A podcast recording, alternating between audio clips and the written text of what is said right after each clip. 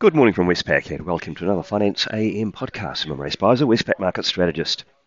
In the financial markets overnight, we saw more of the same, something we've seen almost every day this week. Uh, weaker data in the US causing bond yields to fall. And that was the case last night with some US private sector jobs data, uh, which in turn uh, added to fears about a recession. So bond yields fell, and uh, equities were not soothed by that. Uh, occasionally they have been with the idea that the Fed might back off its uh, hiking cycle, but in this case, those recession fears seem to be weighing on equity markets, and the S&P 500 is currently down 0.3% on the day. Uh, as well as that, the risky currencies uh, were on the back foot. So the defensive US dollar uh, recorded a gain against most. In the currency markets, the US dollar index is up 0.3% on the day, with the Aussie dollar uh, ranging between 66.77 67.30. The Kiwi dollar, which had earlier gained half a cent on the RBNZ's uh, surprise, uh, it retraced that gain and uh, ranged lower between 62.85 and 63.35. The Aussie Kiwi Cross, though, it did preserve its initial reaction to the RBNZ surprise. It extended even lower from 106.60 down to 105.88, and that is a low since December. Uh, but then later on, it did retrace to 106.42. In the uh, interest rate markets, US two year Treasury yields fell uh, on the back of that weak data from 3.9 to 3.64. Uh, currently enjoying a little bit of a bounce back up to 3.79%, but uh, still net lower. The 10 year yield fell from 3.37 to 3.26%.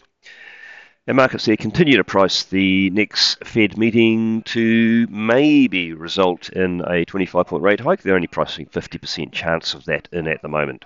And uh, that is it. They're considering that to be the peak in the cycle with rate cuts from there on. In Australia, uh, interest rates partly followed the US moves. Three-year yields down from 2.87 to 2.78. Uh, the 10-year yield down from 3.27 to 3.18%. Markets are pricing the RBA cash rate to be six basis points higher at the next meeting on the 2nd of May, and a peak then is priced in at 3.6%. Now, New Zealand's markets, uh, they reeled in the wake of that surprise yesterday from the RBNZ, which hiked by 50 basis points instead of the 25, which was almost unanimously expected by both analysts and the markets. Uh, so how we left uh, with that uh, big hawkish surprise, the OCR is expected to be uh, about 20 basis points higher at the next meeting on the 24th of May. In other words, a fairly good chance we'll get another 25 point rate hike then and the peak in the cycle is seen at 5.5%.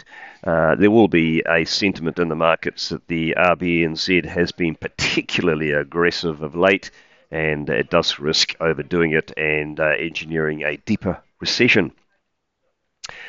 In the commodity markets, Brent crude oil fell 0.5% to $86. Uh, copper fell 2%. Iron ore fell 1.7% to $119. And gold is unchanged.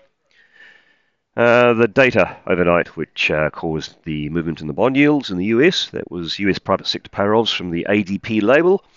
Uh, it was weaker than expected. There was also some services ISM data, and that was weaker, both headline and for all the major components like prices, employment, and new orders. And in the wake of that, again, the Atlanta Fed uh, downgraded its estimate of Q1 GDP. Uh, recall that it runs a model prediction of that it downgraded it from 1.7 to 1.5%. It had already done a couple of downgrades this week. Uh, on the day, what's that? It could be market moving. Not a great deal anywhere that's really top tier. Australia does have the trade balance for the month of February.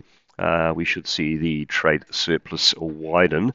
Um, but apart from that, yeah, not too much out. Markets will be looking ahead to the key event this week, which is the US non farm payrolls report on uh, Friday night.